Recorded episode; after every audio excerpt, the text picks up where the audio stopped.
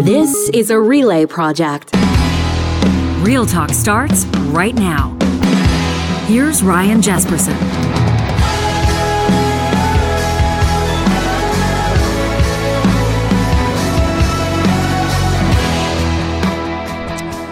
On this Friday, April 21st, we welcome you to Real Talk. It's Jespersen and Hicks. Although, is it, John? I don't know. I don't do know if what do it's you mean? really you, man. I can't find your blue check mark. I'm not Oh even my sure if I am myself anymore, questioning the validity of my identity.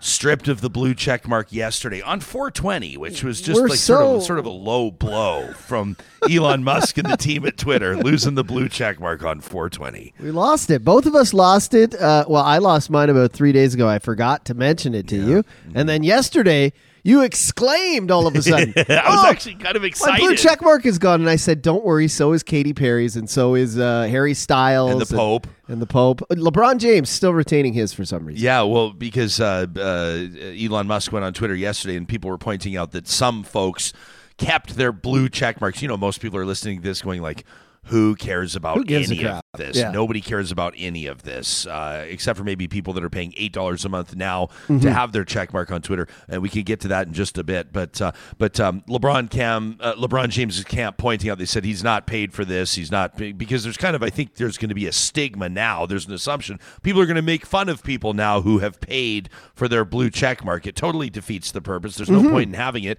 Elon Musk himself chimed in and said, "I'm personally paying for some of these blue check marks," and that includes LeBron James and apparently author Stephen King, who's been very critical. Of Elon Musk and of Twitter since Elon bought it. Yeah. Uh, Stephen King going on the record, he says, I didn't pay for this. He says, it says that I've been assigned Twitter Blue. I didn't sign up for this. And Elon Musk responds, You're welcome. Namaste. But what's the criteria for keeping it? If Harry Styles doesn't have his, but LeBron James does, Little Nas X lost his, Katy Perry lost All the big stars. I, I don't get it. What's the criteria for keeping it? Yeah, it doesn't make any sense. For for people that either don't care or have no idea what we're talking about, the blue check mark in past it's been a it's been a verification tool. So it was a Yeah. way of Twitter saying that the the the NY Times account is in fact the New York, Times. Times. It's not just some person that started that account as a parody of the biggest newspaper in the world out of their basement. It actually is the New York Times. Mm-hmm. Yeah. And for a lot of people, like the small fish in the pond, like me, I remember when I got verified, I don't know, five, six, seven years ago, it was like, oh wow. It's a like, great you know, feeling. Twitter Twitter's kind of like, okay, you are who you say you are. You're you're you know, you either are, are the head of a company or you're uh, you know, a media personality or an Mm-hmm. athlete or somebody people can trust that the information coming from this account is the person who the account purports to be. Now, if you pay eight dollars a month and subscribe to Twitter Blue, anybody can get a blue check mark. It's As the Wild fact, West. I could start a Twitter account with your name on it, and I could be verified as you. It's it's meaningless now. It's really bad. And that's the thing, like w- with especially with big stars, the ones I mentioned, Harry Styles, Katy Perry, Little Nas X, Nicki Minaj, all these they have so many people, you know, fan accounts, people trying to be them that now they're just lost in this muck and murk of a million other names that look like theirs. I couldn't believe it. Little Nas X, very very popular rapper, 8 million followers on Twitter, put up a little meme which was basically him begging on the street for change being like how I look now that I don't have a blue check mark. And it's true, it's hard to promote yourself when you don't look like the real person. Yeah, it is. You know who else lost his blue check mark yesterday was the Titan of Talk, Charles Adler. He lost it. So he had this, he tweeted this, and, and he invoked, he pulled a, a magazine cover that I was on last year on Edify, uh, where I was, of course, in the bubble bath, John, smoking a cigar. and uh, he says, he This says, is hanging in my my bedroom. yeah, that's right. The Albertan who opened one very big door to me in 2022, Jespo, is also without a blue check mark. Doesn't matter to me, Ryan. We'll still join you, the Prince of Podcasting, every Monday for Western Canada's foamiest podcast. That from Charles Adler, who knows a thing or two about hustle and self promotion. Uh, this is a, uh, a good opportunity for us to remind everybody that we're going to be off next week, uh, Family Matters, and that means we're going to be back a week from now, but we are releasing the best of Real Talk every weekday morning mm-hmm. next week at, at 8.30 Mountain, 10.30 Eastern. You'll be able to catch a special episode of, of moments that really resonated with us and some of the content, special content, original to those best of Real Talk episodes. That'll be next Monday to Friday, and then Chuck will be back with us mm-hmm. the Monday after. And I like how you packaged them, kind of in like these two packs that they go together like well. You'll see, themes. yeah, Yeah, they're like gonna be great. themed episodes. That includes, I mean, that theme idea. Our Real Talk Roundtable today as well, presented by Urban Timber. Earth Day is tomorrow. Uh, so what? Does it mean anything to you? I mean, I'm not being cynical, and I do believe we all need to save the planet. But what does a day like Earth Day mean to you? Will you turn off the porch lights a couple hours earlier? Will you replace a couple of light bulbs in your house to be more efficient? Will Will you charge your phone in the off hours when there's less demand on the grid? I mean, what does it actually mean for you? We're going to bring in three players. We're going to mm-hmm. bring in three, as we say on this show, movers, shakers, and decision makers uh, from three different organizations or entities that are working to save the planet and improve the world around us. We're going to talk about reducing emissions. We're going to talk about reducing packaging. And, and this all starts in about 20 minutes from now, we're going to talk about the impact that climate change has on youth mental health. Fascinating research out of Athabasca University. But first, we want to remind you that this episode of Real Talk, every episode of Real Talk, is presented by our friends at We Know Training. Why go with We Know Training? Well, if you're an association, if you're an organization, a nonprofit that relies on training that has to be reputable, that has to be done right, if you're part of an association anywhere in Canada where training is integral to your mandate, you're going to want to trust that to the pros. You know, companies like we told you about yesterday, CannSell, that's Ontario's provider of retail cannabis training, uh, they're trusting, they're among the partners that are trusting We Know Training for training that matters. You can check out how they're turning relationships into real wins, how they're devel- delivering fully managed training solutions, taking the stress out of your success today at weknowtraining.ca. Our Earth Day Roundtable coming up in about 20 minutes' time. But first, we want to take a look back at a video that I think it's fair to say shocked the world a short time ago. Uh, the leader, essentially, of Tibetan Buddhists around the world, the Dalai Lama, His Holiness, interacting with a young boy. It's it's it's I'm going to call it, uh, and this will be unpopular to some people. We're already getting blowback from some of you who are upset we're even tackling this, but that reiterates to me the importance of it. We'll talk about the cultural context here. We'll talk about the tradition and history. But if I'm being honest, if I'm going to give you real talk on a show named as such, it's a weird watch. Mm-hmm. Here's this preteen interacting with the Dalai Lama in India a short time ago. and Sat Mai Tang.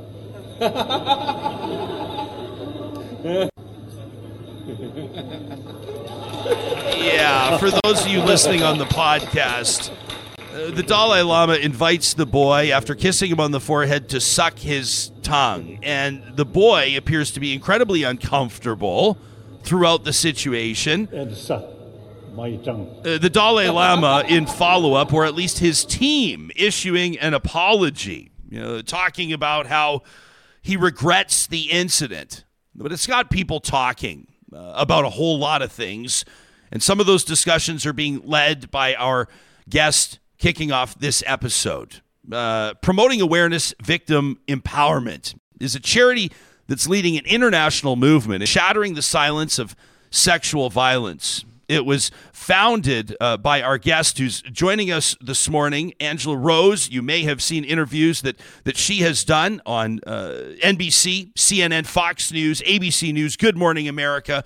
She's talked to Time Magazine in past. The point is, she's got credibility here, and we're grateful that she's making time for us today. Can I acknowledge tef- technical difficulties interrupted our conversation last week, and we're grateful you've made time for us again, Angela. Thanks for being with us today. What was the first thing you thought of when you saw that video for the first time? Well, thank you so much for having me, Ryan. And as a survivor myself and as an advocate in this movement for over two decades, I can tell you this has been extremely triggering for survivors across the country and abroad. You know, I'm here in Chicago and I can tell you how difficult this has been for people to see because it's not just the act of what happened, but it is the aftermath. And the apology that was given was re traumatizing for so many survivors of abuse who have seen their experience be shoved under the rug and for survivors that are still silenced. This has been a really difficult time for survivors. And uh, I just want everyone to know who's listening. Ryan, so many of your listeners either know someone or have had an experience. And so I just want everyone to know that you are not alone and whatever you've been through, it is not your fault. This statement of apology from the Dalai Lama's team says, quote, His Holiness often teases people he meets in an innocent and playful way, even in public and even before cameras. He regrets the incident. The statement did not specifically reference the kiss. What do you look for? or How do you process a statement like what we saw from the Dalai Lama? Well, I think that it's so disheartening when we hear about these types of apologies, not taking accountability or responsibility for such an act that was caught on camera. And I can tell you that these types of, you know, kind of institutions that try and cover up abuse, we've seen it in the Catholic abuse scandal. I grew up Catholic and I can tell you how difficult it was for me as a Catholic, as a survivor, to see how often perpetrators not only are not held accountable, but excuses are made for their actions that are, you know, so disgusting. And I think that I think it is important you mentioned in your intro that we do look at Tibetan culture. We do know that the tongue sticking out is a form of respect. It's culturally appropriate for tongues to be sticking out in that culture, but that notion of sucking on the tongue, there has been since this video came out, the young boy did speak out publicly with his mom saying it didn't bother him which is fine to each survivor his own, but this has been very triggering for survivors across the country. And sexual abuse, Ryan, impacts so many people. One in four girls and one in six boys will be sexually abused before the age of 18. So, so many of your listeners either haven't experienced themselves or everyone knows someone who's been through this. But unfortunately, it's still so silent. And when you see excuses and apologies like what was made, it just helps to keep survivors silent and just keeps that re traumatization from perpetuating. I want to credit Dilshad Burman uh, with City News for coverage on this story, and we do want to mention this. I mean, uh, Tibetans that spoke uh, to this journalist have said that the, uh, they described it as the darkest day of their life. They're saying that the Dalai Lama video was misinterpreted, and uh, you know the reporters speaking to people like human rights activist Chemi Lhamo, who says our grandparents, you know, they showed love and compassion in a similar way. You know, they'll touch foreheads, they'll they'll hug, they'll kiss, and kids will demand for more. And my grandpa will say, quote, I have nothing to give you. Now what do you want? Do you want to eat my tongue too?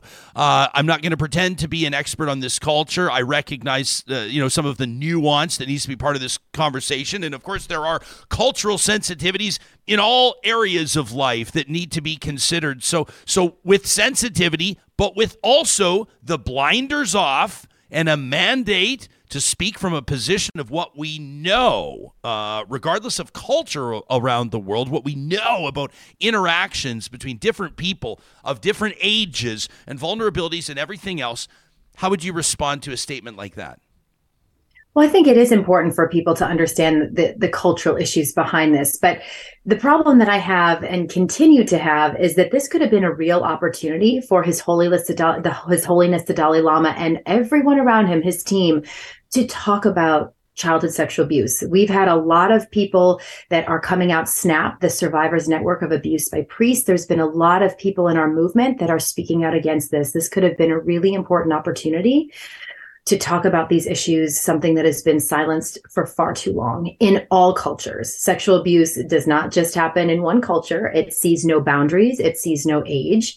And I think that this is something that even with the Me Too movement, we still have a long way to go. It's it's been interesting to see. I mean, there there I think have been expectations, and it, and it seems to be more the tabloid ta- the tabloids that are, that are trying to get uh, you know the Hollywood A-listers on the record. They want to hear from Sharon Stone and Lady Gaga and Richard Gere and all you know all these actors and, and performers, celebrities that have have rubbed shoulders with the Dalai Lama over the years. Uh, there has been no statement on the record from any of them. Um, quite frankly, if I'm advising any of them on this, they wouldn't be saying anything either. But what do you read into that? I mean, is this is this some form of protection? Is this uh, them refusing to drag him into the muck where they don't believe he belongs? How, how are you processing that?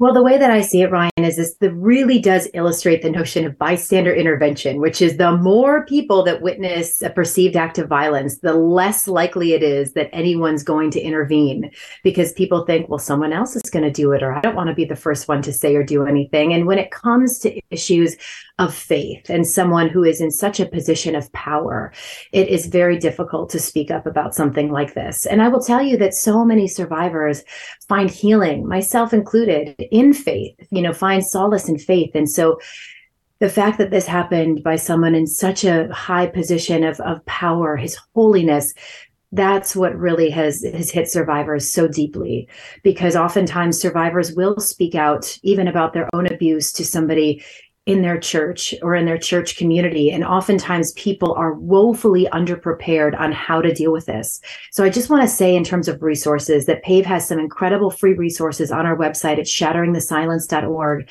including a course on supporting survivors, because all of us have an incredible role. The first person that a survivor tells, if they react well, it's greatly going to impact that person's healing process. Uh, I mean, you mentioned the Catholic Church, and I and I think that it's just such an obvious uh, reference point here. I mean, it was uh, to be honest when I when I first saw this video, um, I, I, was I was sort of a little bit in shock to be honest.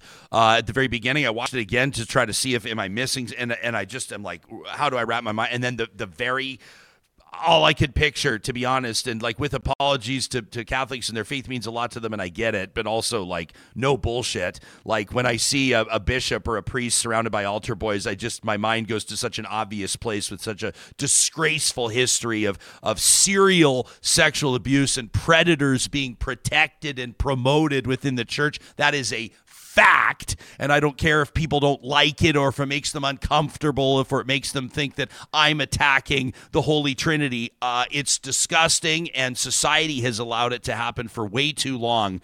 Uh, movies like Spotlight, I think, went a long way in forcing an international, uh, real conversation about institutions mired in sexual assault and abuse. How are we doing, would you say, as a society after some of these revelations, after survivors have been bravely sharing their stories, after some of these spiritual leaders, uh, religious leaders have been tried and convicted and sentenced? Some of them. How are we doing? I think Ryan, we are we still have a long way to go. We have come a long way. I've been doing this work now since I was 17 years old. 25 years ago, I was catapulted into the role of activist after I was assaulted. I was kidnapped from a shopping mall parking lot and I became very passionate about this because when I went down to report what happened to me, the detective didn't believe me and there was nothing done on my case. And as you mentioned, there's a lot of serial perpetrators. My case, he was a repeat sex offender. I wasn't believed by the responding detective Yet I found out that this man was on parole for murdering a 15 year old girl. He had a laundry list of crimes. And so it's not just the crime that happens, it's how perpetrators are protected and how our society still wants to blame the victim. We still live, unfortunately, in a very victim blaming society. Like they asked me in court what I was wearing when I was kidnapped. Really? Like, difference? Absolutely not. So I do feel like we we have come a long way, but we still do have a long way to go. We work with a with a man who is a former NFL player named Jon Vaughn. Mm-hmm. And he was assaulted at the University of Michigan by the team doctor. And this team doctor abused over a thousand times so many of the male athletes that were there on campus. And he, all he wanted was a meeting with the president of the university. He chained himself. He basically boycotted and, and went in front of the president's house camping, asking for a meeting, asking for the university to take this seriously. And that was that never happened. The president of the university would walk out the back door, ignore him completely. So survivors' voices are still being silenced, especially by institutions and people of power. And that needs to change. Wow. Uh, I don't know if you've ever heard of uh, Justice Robin Camp. This is a story a little more local to us, Angela, but there was a, a, a pretty high profile blow up uh, in the province of Alberta, where a, a court a judge, a senior judge uh, in the province of Alberta, asked first of all, uh, mistakenly uh, referred to uh, a plaintiff as the defendant, uh, and then asked her in a, in a this was in a rape trial why she didn't keep her legs closed uh, if you can believe it. That was from the bench, uh, and this was it was a major story in Alberta, and I think across the country. It's safe to say uh, because it prompted a lot of conversations around like institutional attitudes. You know whether Crown prosecutors and judges were well equipped enough uh, to be hearing these trials. You know whether uh, police investigators had required you know uh, or, or had enough training required of them to be you know sort of the, the, first responders in these types of scenarios doing these interviews. you know the sexual assault the, the these these obviously um, I don't want to say degrading, but you know, I mean, you know, oftentimes when a, a, survivor of a sexual assault or a victim of a sexual assault is goes to the hospital and they're collecting DNA evidence, and it's just such a, a horrific experience for everybody. And we understand the need to scale up our knowledge and our awareness around that. Yet still, we see people protected, don't we? We, we, we still see so much work to be done based on your personal experience as a teen um, and and the way that you responded to that. I mean, founding PAVE and traveling the country. I'm traveling even outside the United States to speak about this and doing the, the so-called media interviews. Uh, a lot of people wouldn't sign up for that. A, lo- a lot of people would find it uh, to be re-traumatizing. People deal with the very real uh, PTSD and everything that comes with it. What was different for you? What prompted you uh, to make a life out of this? To make this your calling?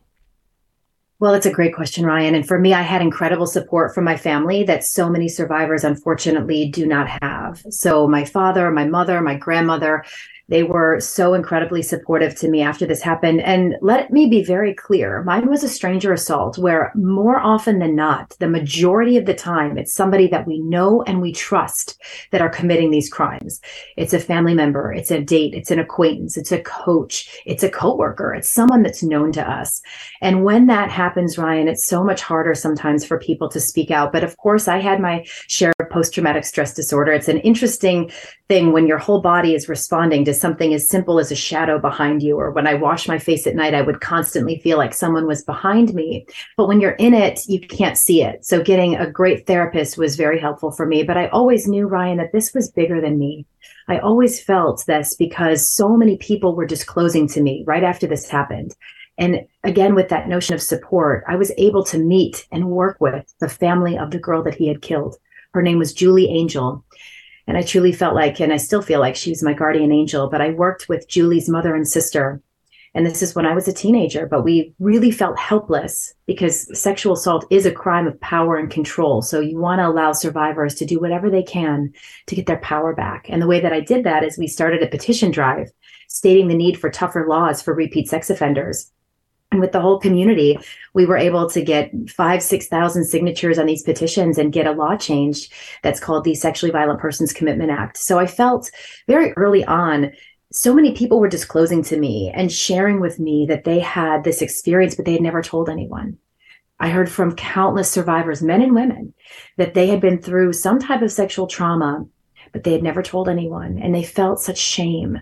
And so I really wanted to create something that would just try and make a difference in the world. And so PAVE does take a positive approach. We do a lot of work in high schools, in junior high schools, educating on healthy relationships, educating on consent, educating on bystander intervention and how to support survivors. And then on the flip side, so we do the prevention work, but then we also help survivors thrive after trauma. I married my best friend. We have two amazing kids. I'm living a happy, joyful life. And I just want survivors to know that living a happy, joyful life is absolutely possible after trauma, but it does include a choice to heal. Healing is a choice. It's not linear. It's not always all the way up. Sometimes it's bumpy in the road, but you can heal and there is joy on the other side. Uh, remarkable story, Angela. Before we go, can, can I just ask you about red flags? Um, I know that you work with people and, and coach people and help people understand uh, dynamics and, and, when they become, uh, you know, problematic, when warning signs exist, and whether that's in religious institutions, educational institutions, uh, sporting structure. I mean, you name it. Could be anything. A piano instructor, a next door neighbor, obviously uh, these happen uh, in many different contexts. What are some red flags that parents should be keeping an out uh, an eye out for that that might not be um, you know obvious and apparent on the surface? That's a great question. So we see oftentimes people in positions of power, coaches, teachers, friends of the family, that groom children into sexual abuse. And so, what these perpetrators will do is that they will form friendships and bonds with these children. And again, sexual abuse is rampant. And I know it's not something that we like to talk about, it's difficult, but we have to talk about these things. And so, we talk a lot about safe versus unsafe secrets and safe versus unsafe touch. And so, there's so many things where if you're, you know, also allowing children to follow their own gut instinct and their own body autonomy. If if you know my son doesn't want to hug uncle jimmy like you don't force them to do that you can teach consent and body autonomy very very young I ask my kids for a hug. I, am not going to force a hug on them. When, you know, if we do a tickle game, they say stop, I stop. It's important for them to realize that their voice matters and to, and there's age appropriate ways that we can talk about these things. There's great books like My Body Belongs to Me is one. There's so many great books out there that you can talk to your children about this, but perpetrators are often going to use friendship and you know creating these spaces where they take the children away from you know from parents they're staying after school whatever that looks like. And it's important for students to follow their gut instinct. You know I, as a teenager at 17 i saw this guy behind me. He looked like a perpetrator. I mean, if you can imagine one. Sure. And, but I didn't listen to my gut instinct. Human beings are the only mammals on the planet that don't listen to their gut instinct. Not to say that's the survivor's fault. I blamed myself for years thinking what I could have done differently. So it's not the survivor's fault, but we do want to honor that God given gut instinct. So I think that's important as well. I'm so grateful uh, you've made yourself available to the show. And again, thanks for rescheduling. We really appreciate it. We were devastated when we didn't get a chance to talk to you, Angela. Uh, Angela Rose is the founder of PAVE, that's promoting awareness, victim empowerment. You can learn more about what they're doing, shattering the silence of sexual violence at shatteringthesilence.org. Be well, my friend, and thanks for doing this. Thank you. Appreciate you, Ryan. You got it. If you want to respond to what you've just heard here, if you, if you feel like uh, we misrepresented the story, if you feel like we missed an angle, if something that Angela said resonated with you as truth, you can send us an email anytime to talk at ryanjespersen.com. Of course, you can hit us up using our hashtag RealTalkRJ on Twitter, Instagram, TikTok. You can follow us on all those platforms. And of course, you can always participate in our live chat as well. Uh, appreciate that. I see the live chat's getting into it right now, talking politics, which is totally fine. It's this community that gathers every weekday morning at 8.30 Mountain. That's 10.30 Eastern. You got to be live streaming to take part in the live chat. That's the beauty of it. And we also appreciate everybody that's joining us uh, live streaming audio on the Mixlr live streaming audio app. We're going to get to our Earth Day Real Talk Roundtable in just a second. Three expert voices. I'm really looking forward to, to hearing this from. And you know how the the roundtable works on Real Talk, right? We we invite our guests to basically treat it like we're out for coffees or beers, and to feel free to interact with one another. It's a little bit more of a casual or a candid vibe as we kind of kick the ball around, you know, and we, we, we talk about our different uh, perspectives and thoughts on something that's relevant. In this case, that is tomorrow, April 22nd, Earth Day, which will be recognized around the world. These conversations are presented on Real Talk by sponsors like our friends at Eden Landscaping, and you can check them out online right now at landscapeedmonton.ca. For more than 20 years, Mike and his team at Eden Landscaping have been bringing outdoor spaces to life, and this is one of these really fun experiences for us as a family. I'm going to get to tell you and ultimately show you what our personal experience has been like. We hired Mike, and we've got a budget we're working with as a family, but we've given him a pretty specific assignment. Uh, make our yard look like it's not bomb central. The dogs and the damage they've done to our lawn has it looking like somebody's been treating that place with I don't know, John, pickaxes and shovels? It doesn't look like I've been mowing and maintaining this place. We need Mike to reinvent it for us to make the space usable for family activities like kicking that soccer ball around, but also perfect for entertaining the adults later at night. I can't wait to show you how they're responding to our specific asks and doing it with the budget that we put in front of them. That's the beauty of working with Eden Landscaping at landscapeedmonton.ca. Hey, you never know who's going to be listening to an episode of Real Talk. Right now, are you a recent graduate of an engineering program somewhere in Canada? Are you a professional engineer with years of experience under your belt?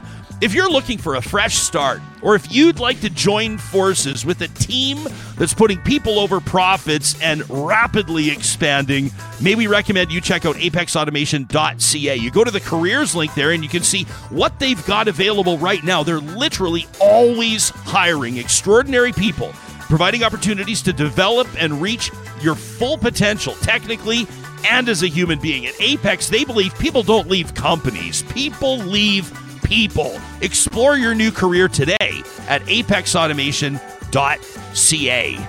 Also, want to give a big shout out to our friends at uh, the Dairy Queens of Northwest Edmonton and Sherwood Park. And uh, John, I'm going to load up this. This is uh, dedicated to everybody who's joining us on, on YouTube right now so they can see this. I want to show them the Dairy Queen baseline account. This is the one out of Sherwood Park on Instagram. Why? I don't know why this video resonated with me so much, but if you've traveled anywhere where churros are a thing, you know how much a churro can change your day? It's one of the most delightful indulgences on planet Earth. well, the new churro dip cone. Yeah, that's right. Famous Dairy Queen soft serve. You know that, that little twirl they do at the top? The, nobody course, does it yeah. like the team at DQ. They dip it in churro flavored cone coating and then top it with cinnamon sugar. It doesn't get any better than this. The four year olds in your life will love it. The 84 year olds in your life will love it. The churro cone from Palisades, Namao, Newcastle, Westmount, and Baseline Road DQs.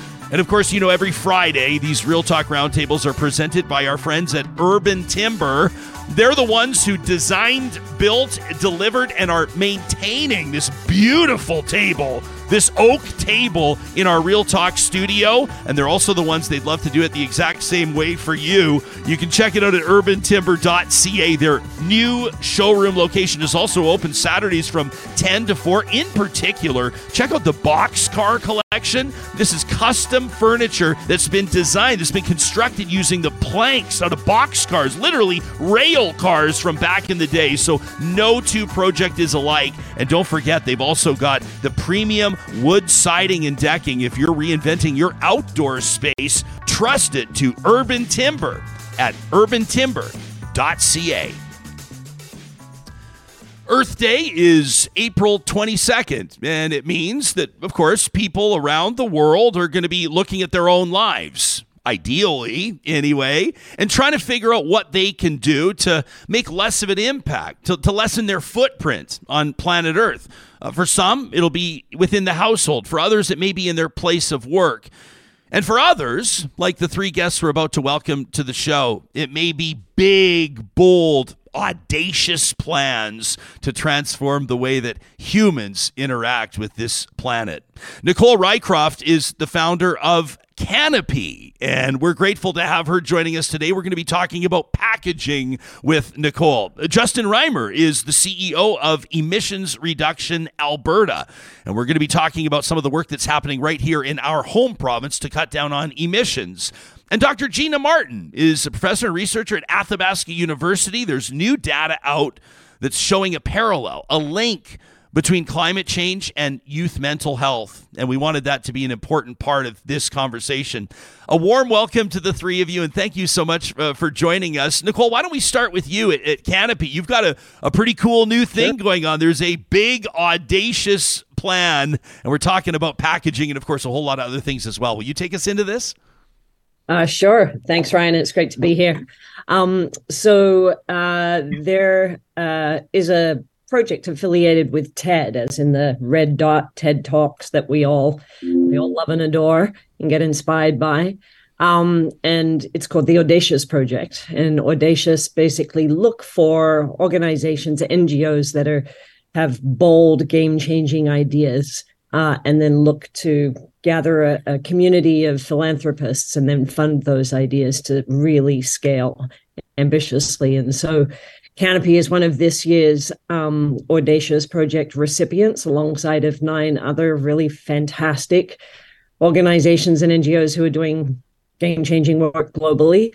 Um, and we've received um, a $60 million uh, commitment from the Audacious community over the uh, next six and a half years to remove ancient and endangered forests from our pulp, paper, viscose, and packaging supply chains. And do that by scaling the production of low carbon, circular next gen alternatives. So rather than us burning straw that's left over after the food grain harvest in the field or um, you know the 100 billion items of clothing that are produced every year 60% of those are in landfill uh, within the first 12 months. Uh, but they are perfect if they're sent to a pulp mill uh, rather than to landfill uh, to make next season's clothing. And so our focus is really going to be on how do we scale up uh, these game changing uh, low carbon and low impact on biodiversity um, next gen solutions so that we can remove all ancient and endangered forests from the supply chain and ultimately keep them standing so that they can stabilize our climate and be home for the critical biodiversity that we share this planet with. Uh, people can check out more about this specific project online at nextgennow.canopyplanet.org, and we'll have that in the show notes on the podcast or on YouTube if people want to click on it. Uh, do you think that the world is aware right now when, we talk about deforestation? I mean, I, rem- I, remember a lot of talk when I was coming up in elementary, junior high school about what was happening in Brazil, and then you, you see you see sort of the Fairy Creek stuff on Canada's west coast, and it puts it back on people's radar for a little bit. Uh, but if, but if you were to assess it, if, if, if you know if you're a physician delivering delivering a diagnosis here. Uh, where are we at? Yeah, I mean, we've got a lot of work to do, um, which is why this level of support by the audacious community is really remarkable. There are there are five billion trees uh, that disappear into paper paper based packaging and uh, tree based textiles like rayon and viscose every year. Um, we are smarter than mowing down 400 and 800 year old trees uh, in 2023 uh, to make pizza boxes and t-shirts. We have to be. Um, and so really that's what this work is about. Um, you know, we're putting on our skates. There's incredible opportunities for the scaling of next gen all around the world. Um, but also here in Canada, there's a, there's incredible opportunity for us to be transitioning away from uh, continuing to log iconic old growth forests like we have here in British Columbia, um, as well as across the boreal, and replace it with these lower carbon alternatives that are currently treated by us as waste materials. Uh, Dr. Martin, this is uh, fascinating research, and people can check it out online at news.athabascau.ca. Again, we'll put it in the show notes. Uh, the question uh, research with REACH, uh, out of the Faculty of Health Disciplines and Research, is climate change hurting teen mental health? Uh, when you're hearing Nicole talk about deforestation, do today's young people know more about it, or does it bother them more, or are they more hyper aware of some of these issues than the generations before them? What do we know about today's youth and how they approach the health of planet Earth? Yeah, so we do know that young people today are reporting a lot of anxiety and worry around the state of the planet. Um, but what we don't really know that much about is how this is really experienced and how they're coping with that. And so, what we've been doing is some focus group work with young people where we ask them about the feelings that they have around climate change, um, what comes up when they think about climate change, and also how they're able to cope with that. Um, and also, what sort of supports they'd like to have moving forward. So, we know that young people are active agents in climate action. Um, but this is also a really important developmental time for them. And so we want to be able to support them to be able to act in ways that are meaningful to them, um, but also recognizing that, you know, we need to support them um, to do what's important to them while also considering the impact that it could have on their mental well-being. And what we don't want is people feeling so overwhelmed that they feel like there's no point in acting anymore. So we want to be able to have these conversations so that we can move um, move forward together. but still also you building an understanding of what sort of supports are needed and wanted. Mm-hmm you're talking uh, to, to kids this national study young people uh, age 13 to 18 and uh, w- when you're asking them and, and, and again I, I, recognize that this research is happening as we speak. So so I, I won't be asking you for any conclusions at this point uh, but when you're asking them about resources or where they turn for credible information or if they feel supported or to put it candidly if the older people even care about this stuff what are they telling you yeah, so a lot of different emotions come out when we do our sort of brainstorming sessions around what emotions are prevalent. So we do hear a lot about worry and anxiety, but on the flip side of that, we also hear about motivation and also inspiration. So feeling inspired by things that other people are doing. And so I think it's important that as we move forward, um, we do when we're doing studies, we look often at hope and optimism, which are really, really key important parts, but sometimes we overlook that motivation piece. And so we want to understand that. And so that's something that the young people are telling us, like there's there's space there to look at that as we move forward in our research. Um, another thing that we're hearing is that when we asked about supports, um, the supports that people have is that ability to have conversations with peers or family, but another support that they want is good information from trusted sources about what's happening and what they can do. And so that is something that some people feel is missing. And that's something that we can work towards, um, you know, improving in order to best support young people. And we were really surprised because we were asking about supports and didn't think information would come out during that conversation. And that's where it came out.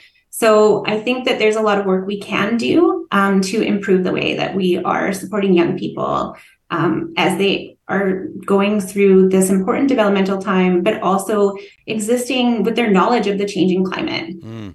Uh, Justin, you're the, the, CEO of Emissions Reduction Alberta obviously a pretty significant week. Uh, and, and, I guess depending on who you talk to, but you, you can't ignore the fact that Alberta released a climate plan. Um, and I would encourage all of you to comment on that this half hour and use this time um, to, to share your thoughts on it. But it does commit, for the first time, Alberta goes on the record committing to, to net zero emissions by 2050. Uh, can you bring us up to speed before we get into some of the specific projects about the mandate for emissions reductions Alberta and then some of the work that's being done to achieve that? Yes, thanks, Ryan. Really pleasure to be here, and thanks for the invitation. So, yeah, you mentioned the plan, and it was a significant release by the Alberta government this week. Uh, and ERA, Emissions Reduction Alberta, is one of the delivery agents for that plan. So, we've been around for over a decade, and most people don't recognize that Alberta was actually one of the first jurisdictions in North America to put a price on carbon.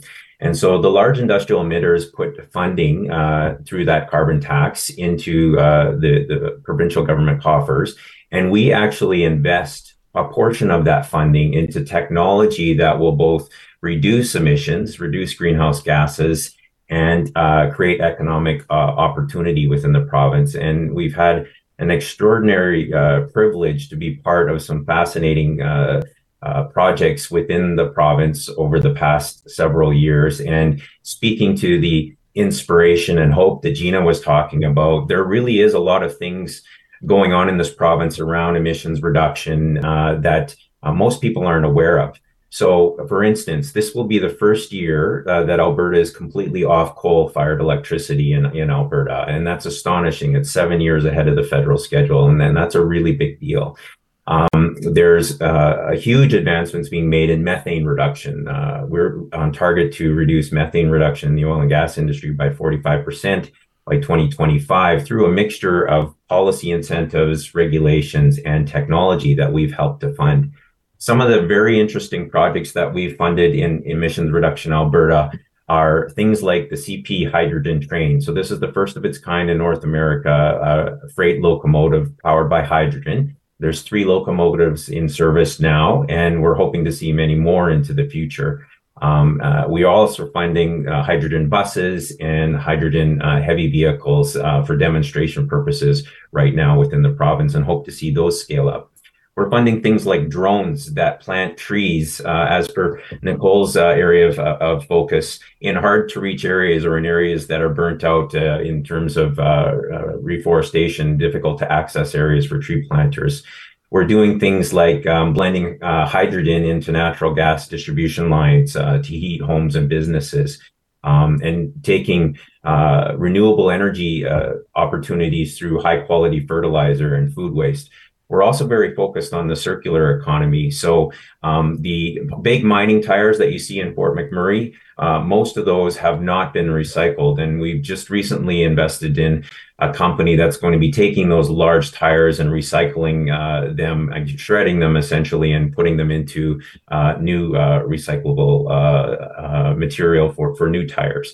Uh, asphalt shingles is another area that we're recycling uh, and supporting. There's a, there's a variety of great things happening uh, in this province, and it's important that we get that information out so that others can join in on the movement around emissions reduction. It doesn't have to mean there there has to be an economic nat- uh, a negative. This can both uh, achieve both economic and job opportunities within the province and uh, as well as emissions reduction. I think one of the biggest areas of focus over the next little while is carbon capture and sequestration. Uh, you've seen some announcements recently. Uh, the um, Heidelberg uh, concrete facility in, in Edmonton has announced uh, one of the first uh, concrete plants in the world to pursue carbon capture sequestration. We're looking at power generation and fertilizer plants doing the same along with our oil sands plants. So we're really excited about the opportunities in in uh, this area over the next foreseeable future. It's interesting. I was uh, when when you talk about the sort of the, the economic angle on this, it doesn't always have to be winners and losers. I think it's probably obvious to suggest that there has to be at least some form of an economic case for environmental progress. Um, Nicole, I'd be curious for your thoughts on this. I'm even looking into our live chat right now. Super engaged audience. You know, you know, Cadamus Rex says obviously more biodegradable plastic would be a great start. Uh, others are saying hemp plant proteins that mimic plastic but are but are biodegradable. And then and then here's the rub. Somebody says, well, yeah, but a lot of companies may not use this technology because it's probably more expensive. Uh, that's probably relevant to conversations about packaging.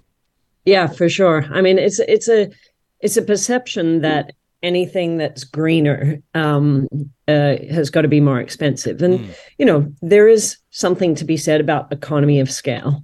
Now, the way that goods are able to be so uh, cheap as they currently are is because there's an economy of scale of production associated with them. Um, uh, and so with any new technology that's coming uh, to the fore, if you're only producing it at a very small scale, then it's going to be, of course, it's going to be difficult uh, to hit the same price points.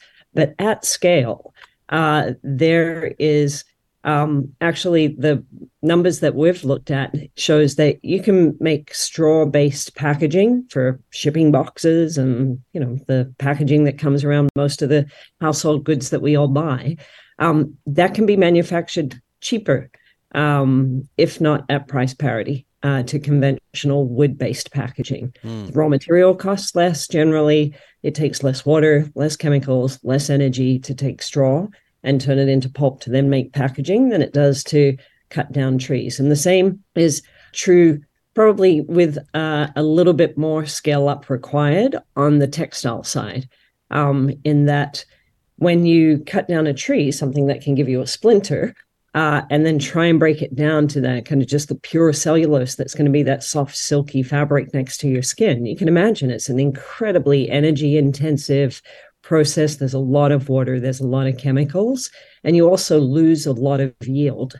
Um, if you put a tree into the front end of a of a pulp mill that's going to make a viscose or a rayon fabric out the other end, then generally some pulp mills only have a 22% yield and some of them have just over 40%. So you're wasting up to 60% or losing 60% of the forest uh, in terms of the fiber that ultimately comes out the other end. Where if you put a t shirt in, a cotton t shirt, you'll end up with 99 to 100% of that fiber coming out the other end. So uh, as these mills are being built at scale, um, and not just one. We have the first next gen mill for viscose production now up and operating uh, in northern Sweden as the second and third mill uh, get built for that. Um, it, it's anticipated that that product will be at price parity, but for packaging, there's no reason that a commercial grade mill um, would not be at price parity um, immediately to a witness. I, I'm curious for, for all three of your take on this, and, and maybe Dr. Martin, we'll start with you. Like, you know, as, as we're talking about packaging, Nicole, I'm thinking of, of times where I've like felt sick to my stomach and that like I'm part of the problem or I am the problem. Um, we try to shop local as much as we can. We try to not just have it be a buzzword, but every once in a while you do order something on Amazon, or every once in a while you do order something to be shipped to your home. And everyone, I think, has experienced that that sort of guilt where you you figure they must have shipped you the wrong thing because the box that arrives is the size of a of a commercial printer and it's filled with all sorts of you know insulation and whatever and plastics and you just go oh my gosh and you've ordered like a pair of socks or something. Um, Yeah. You know, Gina, do, do the uh, do, do the young people of today, let's say the leaders of tomorrow, are they approaching everyday tasks, buying habits, perspectives on energy use? differently like demonstrably differently than the generation before them i mean is that evident is it obvious Um, I think there's a raising awareness, and I would say to what young people sometimes are reporting is a feeling of guilt or frustration. Um, but these are larger systemic issues. So we do live in a society where you know making um, these individual choices, we have the ability to make some choices, but then you know, like you said, sometimes you order something from Amazon. And so it's important to be able to have these discussions around how we feel about these things to not necessarily slip into, oh, you know, I'm a horrible person. Um, and so I think I think what one of the benefits about this sort of work that um, I'm doing and other researchers are doing is that it's giving a bit of a language so that we can have these discussions around these feelings instead of just sort of sitting with them. Because we've all experienced that i think where we you know we try our best and then something happens and then we feel a, an extreme amount of guilt and frustration. Um, so young people are definitely experiencing that I think that it's important in terms of our messaging to know these are these are large systemic issues that we're we're dealing with as well, so that it's not always put onto the individual. Yeah, I want to I want to ask the three of you about that. And by the way, we're, we're going to get personal in a few minutes. I want to ask the three of you about your personal perspectives on Earth Day and and what are you going to do about it. So I'll give you the heads up on that, so you have a second to think about it. But but Justin, what do you note in industry? Like we'll, talk about you know people talk about the big emitters or they talk about big industry, and and, and I'm not being facetious. Obviously, uh, you know a big part of climate change has been caused by you know industrialization and the big emitters and and, and all around planet Earth uh, in countries including Canada, and a big part of our economy depends on that. What do you when you look around you? Do you see uh, you know sort of like a, a willingness? Do you see an acknowledgement from industry of the role that industry needs to play? Do you see a recognition of the importance of telling those stories? Of uh, you know, I know that people bristle at the concept of social license, but I do think that it is a thing. Certainly is a thing. I mean, what are you noticing with regards to how attitudes are changing or not in industry? Yeah, it's a great question, Ryan. So I've seen a marked change in industry in, a number of areas over the past few years, and more recently, an intensified focus on things like decarbonization and improving social license. And it's where the world is moving in terms of this net zero commitment. Um, we're seeing tangible investments being made by large and small companies to address their carbon footprint. And policy has helped, obviously, and and, uh, in, and incentives and and uh, regulatory uh, commitments by governments has obviously motivated uh, companies to now see that this is uh, an investment that they need to make in order to sustain themselves longer term. So I think you know the whole climate change and emission reductions and environmental sustainability has been talked about for a long, long time in this in this province and, and globally. But we're starting to see much more significant industrial investment in this area uh, more recently, and and the uh, actions uh, are backing up the words that were spoken earlier. Um, we are seeing a, a marked change uh, in, in this area. I wanted to go back to one tangible example uh, of uh, a circular economy investment that uh, Nicole was talking about in terms of hemp production. So we invested in a company in uh, Vegreville, Alberta, who is taking hemp and making uh, vehicle panels and marine panels uh, for automotive manufacturers now. So in in your door panels, you'll actually have hemp produced um, panels rather than plastic and carbon and other fibers that have been uh, developed in the past. And it's a great example of um, creating renewable uh, uh, crops and, and and productive crops for for our farmers, giving them another outlet uh, for uh, production and distribution, and doing something uh, improved for our environment. And there's so many of those examples happening all over uh, all over the province. And Ryan, if I can tag on to what Justin just said, um, you know, supply chains don't sound very sexy, um, but when it comes to stabilizing our climate, supply chains are the hottest topic on the planet, right? That's where, you know, more than 50% of our society's footprints lies in the impacts of supply chain and specifically how raw materials are sourced to make the products. And so we have also seen a huge shift uh, in the kind of like concern and action being taken by business leaders. Uh, obviously, we're working in different verticals. Um, we're working in the fashion industry around companies that use a lot of packaging, be they food or the beauty and personal care uh, sectors. But when these companies take action, you know, the H and M's of the world, the Stella McCartney's, the uh, then it sends a signal back through their supply chain that really creates ripples, and then ultimately it makes it easier for all of us as individuals, even in that kind of 13 to 18 year old zone, to actually live more sustainably because products are more easily uh, available. Nicole, we had I had a fascinating conversation last night. It was in a totally different context. It was it was about wealthy landowners sitting on land doing nothing with it in cities' downtown cores and how that can devastate a city's you know core development and that sort of a thing. But the point is, around the table, a great debate on on what's more effective, the carrot or the stick, the incentive or or the disincentive. Uh, when it comes comes to packaging, when it comes to getting industry on board, when it comes to individual companies driven by profit, and there's nothing wrong with profit, but driven yep. by profit, where do you land? Like what what what religion do you believe? Uh, I ask that, of course, in candid fashion, but what do you think is the smartest way to to influence or impact change in industry? Yeah, uh, well, that is a, a question that the NGO community wrestle with constantly. Uh, so, Canopy is a solutions driven NGO where we would be a pointy carrot organization.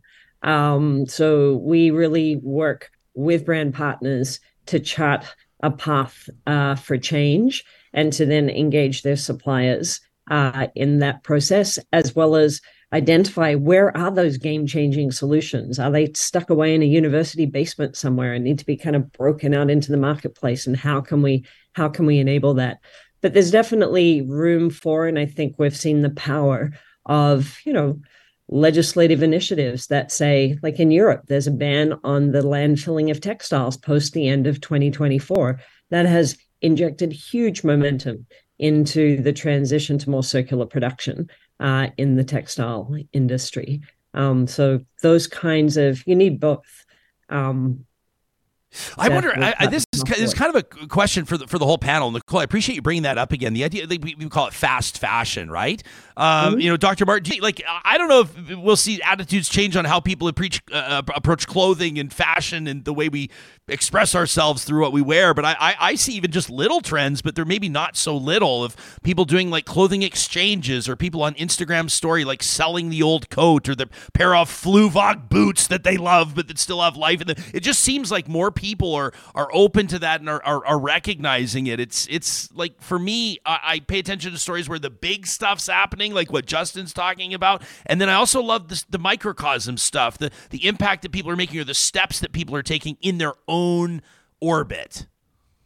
Yeah, absolutely. And I think in terms of young people, we have seen an awareness of fast fashion specifically, if we're t- using that example, and looking for alternatives and doing things like clothing swaps, you know, being part of online communities where you can exchange the clothes that you have to keep clothes out of the landfill and also um, reduce some that need to purchase newer clothes, um, considering the, you know, concerns around fast fashion.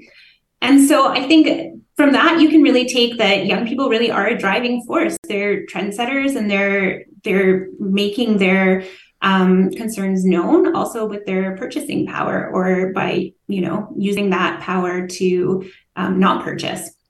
And so I think that that's a really powerful example. And I think also when you see these these sorts of stories too, it can be really inspirational. Um, mm-hmm. And that's important too. Like to to hold on to the fact that even though things can be um, quite dark, there's also these amazing inspirational stories that are happening and that we have come quite far. And so that is always useful in terms of fostering some hope and and motivation to keep moving forward. I love that you're talking inspiration and hope and motivation. And these are the words that we want to wrap the week the week up with. I mean uh, there's so there's there's so many discouraging elements to the news cycle and, and that's real life. But but also i think these reminders are so important that there's good work being done. There's recognition. There's there's technological advancement and research. And and like nicole's talking about fun being committed to it so stuff can actually happen. Uh, let me ask you the three of this in closing, and, and, and maybe Dr. Martin will start with you. What motivates you? Uh, why are you doing what you're doing? And uh, maybe an observation or two from a personal perspective on, on how you'll approach Earth Day on April 22nd. That's on Saturday. Yeah. Um, so I, I, this is something I reflect on a lot. And one of the reasons I think that the work I'm doing is really personal and important to me is you know as a young climate activist who was doing work and you know starting to feel really overwhelmed i just didn't when i was feeling that way i didn't have anyone to really speak to back then. So i feel like we're having these conversations and even though the research is still evolving i think having this language and recognizing that you know there can be a bit of a toll from this work this is hard work it it takes our energy um, just understanding how we work together and support each other and moving this sort of conversation forward really keeps me going. In terms of what I will be doing on Earth Day, um, as part of my community, we've organized a, an Earth Fest, and where our theme is celebrating successes. So big and small, we've got um, organizations coming and setting up booths, but we've also, um, you know, highlighted a few local success stories where we've made you know posters where people can come and it's going to be um, presented in our local library. Um, one of the success stories is our local bike bus that our school does. So um, i was just doing that this morning before hopping on this call. So yeah it's it's good work and it's really inspirational but it's also fun. It's fun to be part of the bike bus and it's you know it's it's not um, necessarily taxing when we're doing it together although at times it can be. Yeah i mean there's a lot of heavy lifting to be done but but sometimes that's when your heart gets filled the most is that you get reminded of, of what drives your purpose. Uh, justin how about you? Yeah so ryan i've been doing economic de- development my entire career so i've been in the business of selling hope and opportunity for such a long time. Joining emissions reduction alberta has given me this great opportunity to work with an amazing team and mandate to actually help to uh, promote economic opportunity in conjunction with reducing our emissions. And both can be done. It's not an either or, as we talked about. And this province has some amazing uh, advantages in terms of doing uh, some significant decarbonization and uh, emissions reduction opportunities into the future. And we're seeing new businesses and, and new sectors of opportunity created as a result. So that really inspires and motivates me as far as what I'm doing, I'm very practical on Earth Day. I'm actually getting a high efficiency furnace installed. Oh, there you go. okay, good. I'm sorry for your pocketbook, but congratulations yeah. on the. Yeah, we just replaced. We just got a high efficiency hot water tank, and uh, yeah, not cheap, but hey, it's oh. paying immediate. It's paying immediate dividends. So happy to do it and happy to make that investment. Uh, Nicole, we'll give last word to you. Sure. Uh, well, for me, the I get out of bed every day because I have a passion for wild places and the people and the species that we share this planet with, um, and a conviction that we, you know, can be doing things in a smarter way. Uh, so that that definitely puts fire in my belly, um, as well as just you know, I, I have an ethos that no one wants to join the army of the glum, and so if you can be out there forging solutions and talking about that, then hopefully that's contagious as well. Um, and then, you know, as a professional tree hugger, every day is Earth Day. Um, kind of in in my in my world, that uh, I'll be taking a moment tomorrow to just you know go for a walk in the forests that are here in Vancouver, and uh, just on the local mountains, and just taking a moment to enjoy. Yeah, there's nothing like the West Coast walks. I'll tell you, just Nothing like it. Um, I'm so grateful that the three of you had made time for us, and and uh, in each of your applications, thanks for what you're doing to to drive these conversations and the research and and actual action on uh, protecting uh, our home planet, uh, so to speak. That was uh, Nicole Rycroft joining us from Canopy, and you can check out more on what they're doing on their website uh, at canopyplanet.org. Uh, Justin Riemer is the CEO of Emissions Reduction Alberta. And of course, you can check out their website as well at eralberta.ca. And we'll have that in the show notes. And then, of course, Dr. Gina Martin joining us, assistant professor and researcher out of Athabasca University. And you can check him out online at athabascau.ca. In advance to the three of you, happy Earth Day 2023. You too, Ryan. Uh, real talkers, let us know what you're going to be doing. We'd love to hear from you. I mean, it could be just something simple. Like it could be something simple in the home, but imagine if every single one of us did one little thing putting the producer of this show on the spot. you don't have to. I like that from from Nicole. She says, as a professional tree hugger, I'm going to be I doing love it. I this. laughed. Uh, to, in my in my mind, tree hugger is a compliment, not an insult. If, Mine if- too. If you're not out there hugging trees, you're doing something wrong. Yeah. Um, what are you going to be doing for Earth Day, if anything? Because hugging lampposts is it's just cold metal, right? um, we like my partner Jatinder, like Earth Day is like every day. Like literally two weeks ago, she just incorporated this app into our phone, which literally like when we buy a product, you just scan the QR code and it literally tells you like if you're buying food, it tells you if it's good for you, but it also tells you where it was made, how it was packaged, how it Really? was set, yeah, what it was made of, and then it gives you a percentage of like how good this is, how green it is, how good it is for the earth, the environment. Um, and then you get an overall percentage of everything you bought like in the month.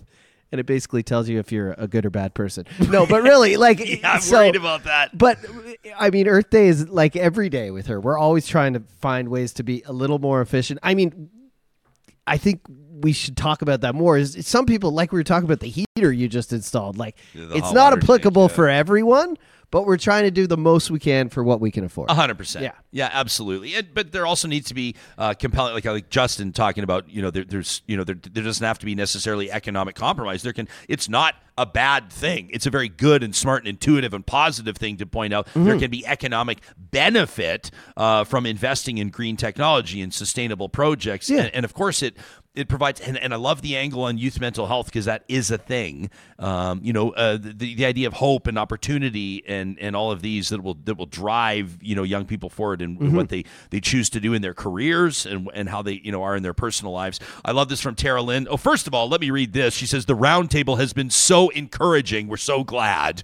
We could have done an Earth Day roundtable on how like all the forests are disappearing and the ocean levels are rising. Just and, so depressing. you know, we're all to die. Uh, but I like hearing more about what people are doing about it. But Tara Lynn says, I was raised to reuse and recycle. My grandparents' generation always did that.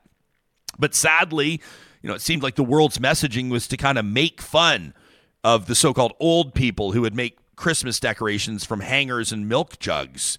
No kidding. Mm-hmm. Right? Isn't, isn't that true? Like, I, I remember some one of my friends finding out that, you know, I try to bring this is, again, it's a small thing. I don't think I'm a hero. I don't think I'm, you know, but like bringing home the Ziploc plastic bags that the sandwiches Yeah. in to like rinse them out and reuse the Ziploc bags. Like, Yeah. that's just like a tiny, small little thing. Ziploc bags were like the first thing to go when I, me and You my partner got kinda married. paper ones? Oh, it, Yeah. we don't even use them anymore. Like we use things like little mason jars or whatever. Well, but you just then- bring entire loaves of bread here and just make sandwiches. the, yeah. But also, like plastic bags were the second thing. Like we don't have a plastic bag in the house anymore. Everything's reusable. Take bags. There's a Yeah. ba- there's a bag of bags in the car. So yeah, Yeah. Mark Doran, uh, fierce advocate, uh, says, you know, you got to think like cancer, Parkinson's, ALS, MS. Uh, you know, there's ties uh, to breathing methane. He says maybe Albertans will get motivated to reform the energy regulator to reduce these harmful emissions from upstream oil and gas. Hey, Mark, a note for you and everybody else. Uh, we, we've been corresponding with the uh, Auditor General of Alberta in that office, and we believe that we're going to have an interview coming up. We're going to talk about the look that the Auditor General took into the uh, energy regulator and some some pretty uh, significant findings there. We're, we're working hard behind the scenes to coordinate that interview. Uh, it's easy to get people off the record. It's a little tougher to get them on the record, but we know you expect that of this show, and we want to deliver there. Um, It's great to hear from Barry from the Goat Barn. It's been a while since I've seen him in the chat. This guy Barry has been just a longtime supporter of our talk shows and a real beauty. Uh, is he is he does keep goats? As a matter of fact, uh, we were raising funds for charity. This was a few years ago, a rooftop patio party that raised about forty-five grand. No big deal. And uh, Barry Mhm. agreed. He, Barry said uh, he'd like to donate a goat to the patio party. He said you can put it on a spit and everyone can roast it. He said, or we can just have it live running around on the roof. Your choice.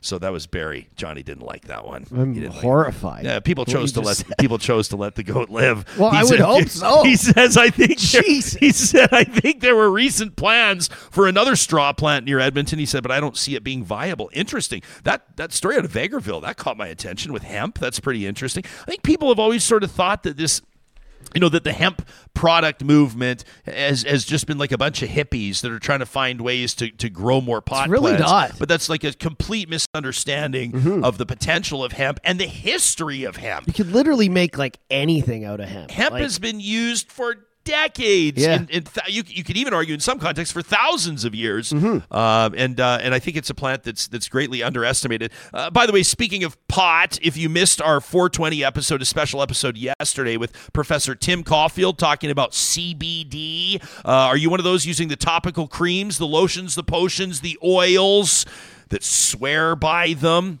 Uh, Caulfield says that he believes the public is being misled on the marketing of it. He says he's not anti cannabis. He says he's not anti CBD, but he says we need to take a closer look at it. It was a great conversation. And then Jodie Giesz-Ramsay, uh, uh, formerly known as Jodie Emery, Canada's Princess of Pot, joined us uh, to tell us why she was bummed out about 420. Yeah, we had an amazing TikTok up too. Here's a little window. So TikTok is very strict about drugs. Oh, is that especially. right?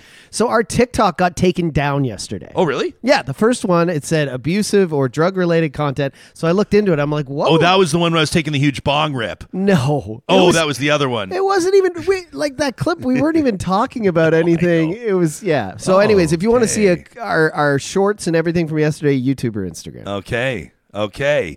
Um, we're, by the way, in today's edition of Trash Talk, we do have today's Trash Talk it, two submissions. Uh, Michael and Avery, uh, you've been tapped on the shoulder here, and and you're coming in hot. They're both responses to interviews on the show this week, so that's kind of interesting. That's the theme of Trash Talk this week. These are responses Taking aim at guests. taking aim at guests. Wow. And uh, we, we love and respect our guests and appreciate them, but also you know that you step into an arena like this and you say something that's going to push people's buttons. A show like this, uh, there's an opportunity for the audience to respond, and that's what you sign up for. And so I'm looking forward to that. Uh, it was great to have the good doctor joining us, Gina Martin. And of course, I do want to remind you that she is doing this research. She's chairing and quarterbacking this national research project out of Athabasca University. That's right, it's Canada's open university. It's dedicated uh, to the removal of barriers that restrict access to and success in university level studies. AU is increasing equality of educational opportunities for adult learners worldwide. Well, how are they doing it, you ask? You just go to athabascau.ca and you click on the About AU link, and you can learn more about exactly how it all works. Tens of thousands of Canadians look to Athabasca University for a flexible, intuitive approach to post secondary education, and it's one of Canada's top research universities. The proof is everywhere, including guests featured right here on Real Talk. You can learn more about how AU works by checking out athabascau.ca. Speaking of audience feedback, you know the tweet I'm talking about. Would you load up the tweet for me here, Johnny? This was from a real talker that was in touch with us. A big shout out to Kathy, uh, KDB79 on Twitter. Give her a follow. She says, after listening to Jespersen rave for years about the sourdough cinnamon buns from Fresson Brothers, I finally got a chance to try one today when we stopped there in Hinton, the gateway to Jasper National Park. Nice job, Kathy. She says, I'm very happy to say Jespersen was not wrong. It's going to be hard to save the other one for my husband. Well, I hope that Kathy's husband had an opportunity to try one as well. But uh, if he didn't, hey, that's the way the cinnamon bun crumbles, as they say. Kathy, next time, buy four or even eight from the 16 Fresson Brothers locations across the province of Alberta. We're really proud to partner with them. Eh, speaking of proud partnerships, we talk a lot about Complete Care Restoration. That's the team, the incredible team. We know them all on first name basis. It's like Kelly and all the guys that work with Kelly. They started this company in a garage in Edmonton, and over the years, it has developed into the most trusted name in disaster restoration in Alberta. You can find them online at completecarerestoration.ca. The next time that you encounter a nightmare, we hope it never happens, but if it does, if you hear that shriek from the basement when your kids go down to take the laundry out of the dryer and they realize there's like ankle deep water down there and you go, "Oh boy." Remember, Complete Care Restoration's there to figure it out for you. Mold and asbestos removal, as well as construction and renovation projects. They do it all. You can give them a shout at 780 454 0776. Are you one of the Albertans that's paying too much for power right now? Are you looking at your natural gas bill and wondering, quite frankly, how you're going to meet your family's needs when it comes to the finances this month? Take two seconds to check out parkpower.ca. You can compare rates on electricity, natural gas, and internet. One of the coolest parts about Park Power is this company gives back to charities and nonprofits where they live and work. So when you sign up to take your business there, you get to choose which charity is going to benefit from your electricity business. Isn't that amazing? We chose our charity. You can choose yours. It's a personal approach. We love that take on philanthropy from Park Power. The promo code RealTalk23 can knock a few bucks up to 150 bucks off your first bill at parkpower.ca.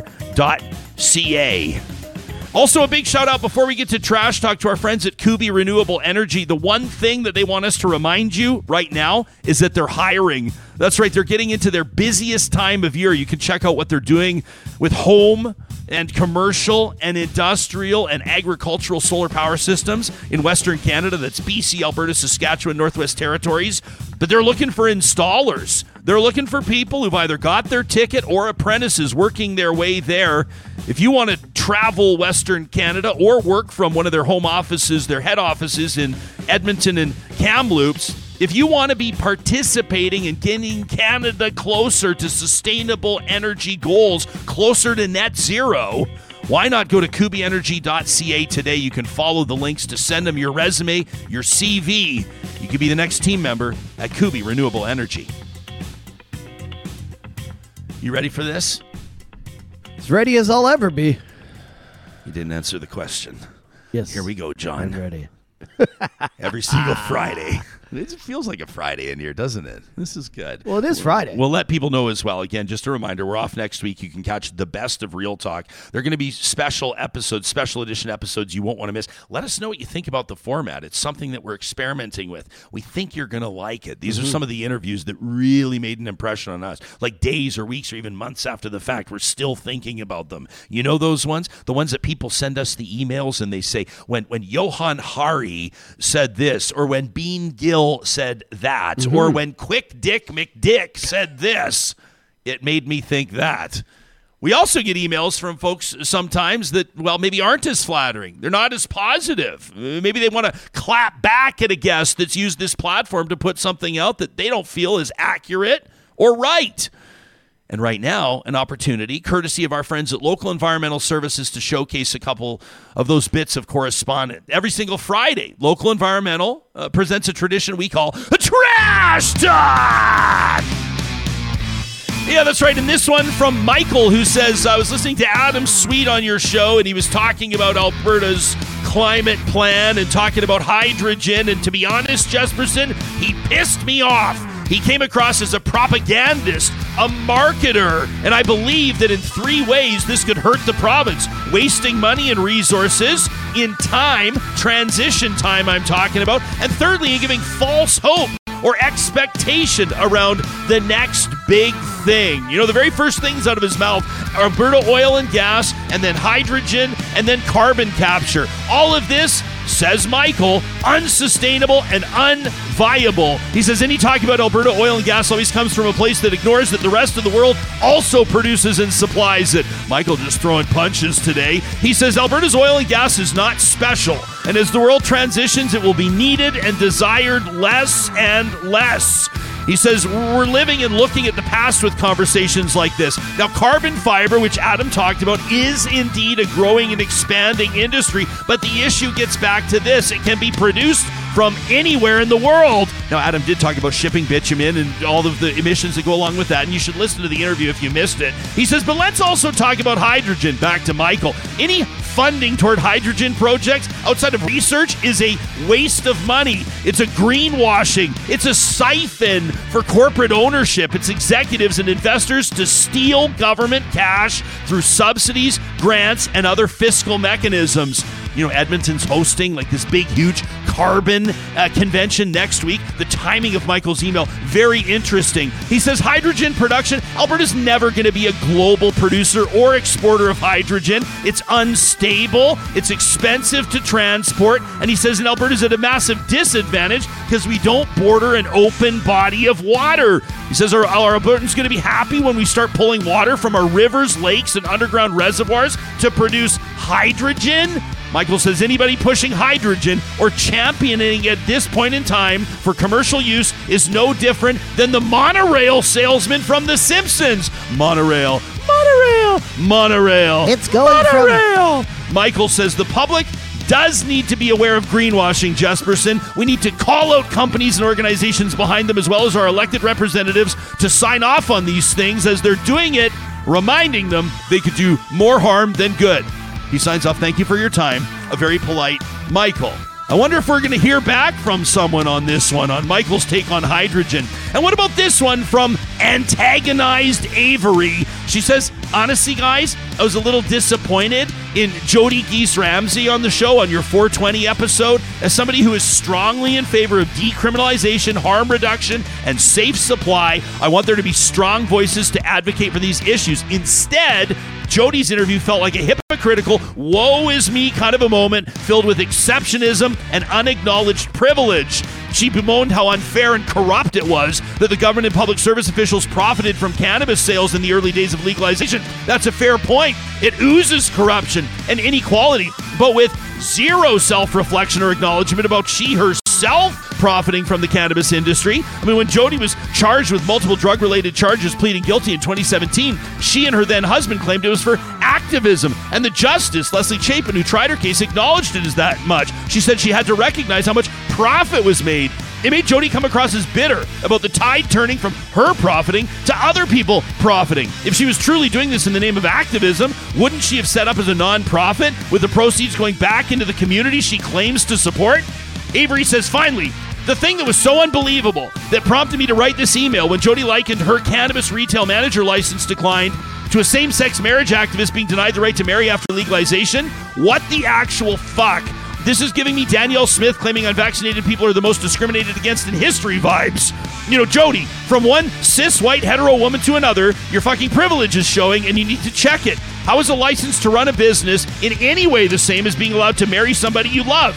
You got a million other ways to make a living. You know, this community's been discriminated against, persecuted, and killed for simply loving someone. How dare you invoke the struggles of another community who objectively have been persecuted magnitudes more than the cannabis using community to whine about not being able to run a business in Ontario?